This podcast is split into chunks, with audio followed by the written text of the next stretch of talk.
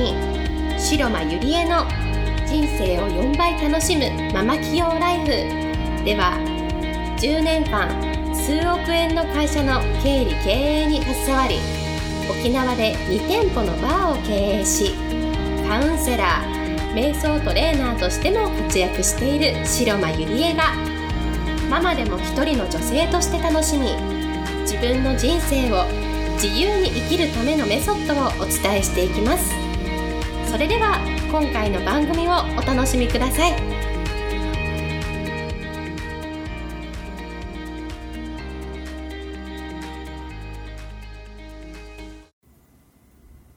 皆さんこんにちは白間入江です、えー、今日も人生が4倍楽しくなるママ企業ライフ始めていきたいと思います。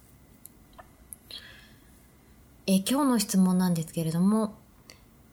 私はこれまでいろんなセミナーや講座を受講してたくさんのことを勉強してきました。でもこの先何をやりたいのかがいまいちわかりません。何かアドバイスをお願いしますという質問です。私はこのやりたいことがわからないっていうたった一つの原因があると思うんです。で、それは何かというと小さい頃から親とかね、学校とかで、こう、いい子にしなさいよ。みんなと同じようにしないと、あなたはダメな人ですよ。ってね、こう、ダメダメ言われて、こう、育てられてきたので、こう、無意識のうちに、こう、こんなことを言ったら、こう、嫌われるんじゃないのかとか、こんなことを、こう、書いたらおかしいと思われるんじゃないのかこんなのは通用しないんじゃないのかってこう思わされてそして本当の気持ちを自分のやりたいって思う以前に封印しているからだと思うんですね。でこれっていうのは本当に真面目で頑張り屋さんですごくいい子にして生きてきた人ほどこういうことにあのぶつかっていくんじゃないのかなって思うんです。で、それっていうのは前提があって、もう無意識のうちに自分が何かこうやりたいことをする前から、私はダメなんじゃないのかな。私にはできないんじゃないのかな。ダメに決まっている。無理に決まっているって言って、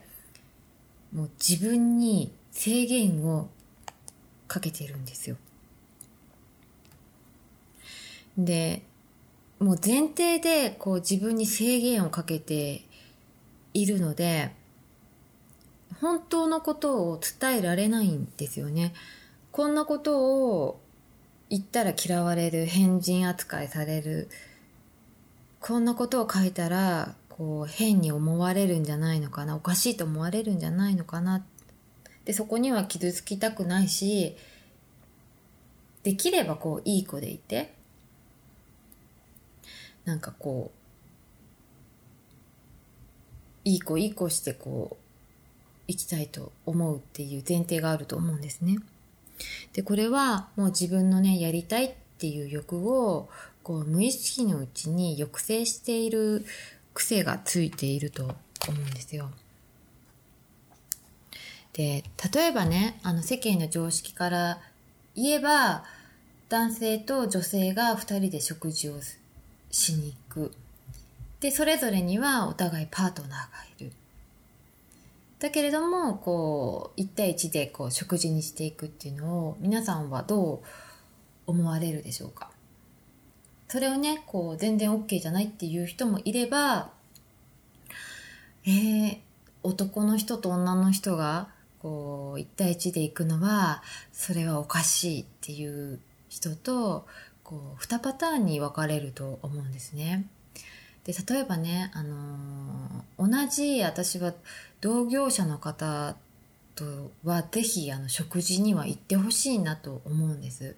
なぜならその男性っていうのはあの女性にはないものすごいびっくりするぐらいなんだろう発想とか視点とかあのー、持っているのでものすごくこう勉強になるんですよね。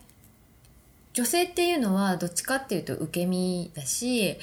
こう需要性とかそういう生き物なのでどうしても男性のそのビジネスっていうその視点においてはなんだろうな叶わないっていうかあのーやっぱりどこか行動が全然違うんですよね男性の行動力って。で私もその起業家の男性の方と、まあ、スタッフとかみんなでこう行くとやっぱりそばで見ていてものすごくこう勉強になるし本当にこう私にはない視点女性にはない視点っていうのをこう直でこう教えてもらってものすごく勉強になるんですね。でまあ今はその例えばその男性と食事はしていけないとかその付き合う人を制限しているとかそれから出かける場所を制限する。これは例えば子供のいるママだったら子連れ OK なとこしか行かないとかそれからお金の使い方にしても毎月これだけのお金で抑えるとかこう自分に制限をかけて生きているとやりたいことがわからない人っていうのはそのね制限の外に自分のやりたいことがあるのにいつまでたってもこう制限をかけている人生を送っていたらやりたいことなんて永遠にこう見つかるわけはないと思うんですよね。でそこからねこう一歩踏み出して広がる世界っていうのはたくさんあるのに完全にそれを閉ざしているんですよ。で、まあ、付き合う人出かける場所とかお金の使い方とかこういろんなことを制限していく人に限って不平不満だったりその何していいか分かんないとか何かにこう不満があってこう生きているんですよね。やっぱりその外に出ないとその今の自分のね範囲の中でやりたいことが見つからないならこうどんどんその自分の枠の外に出る生き方をしないと永遠にやりたいことは見つからないと思うんですよ。だからとにかくもう自分がね無意識のうちにいい子でいたいっていうその制限を取っ払ってどんどんどんどんやりたいことをねそれから書きたいこと言いたいことをどんどんやっていくっていうことをやこうやると意外にああ私はこれが必要だとかこれは必要じゃなかったとかその中でこう取捨選択してこうやりたいことを見つければいいなと私は思います。やってはいけないことっていうのは自分の辞書の中にはないんですよね。もう全部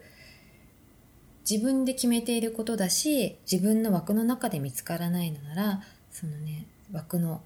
外に出る経験をたくさんしてほしいなと思います。はいそれでは今日もありがとうございました。また来週お会いしましょ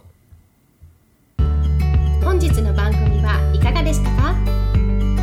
番組では白間ゆりえに聞いてみたいことを募集しています。Web 検索で「白間ゆりえ」と検索。ブログ内の問い合わせからご質問ください。またこのオフィシャルウェブサイトでは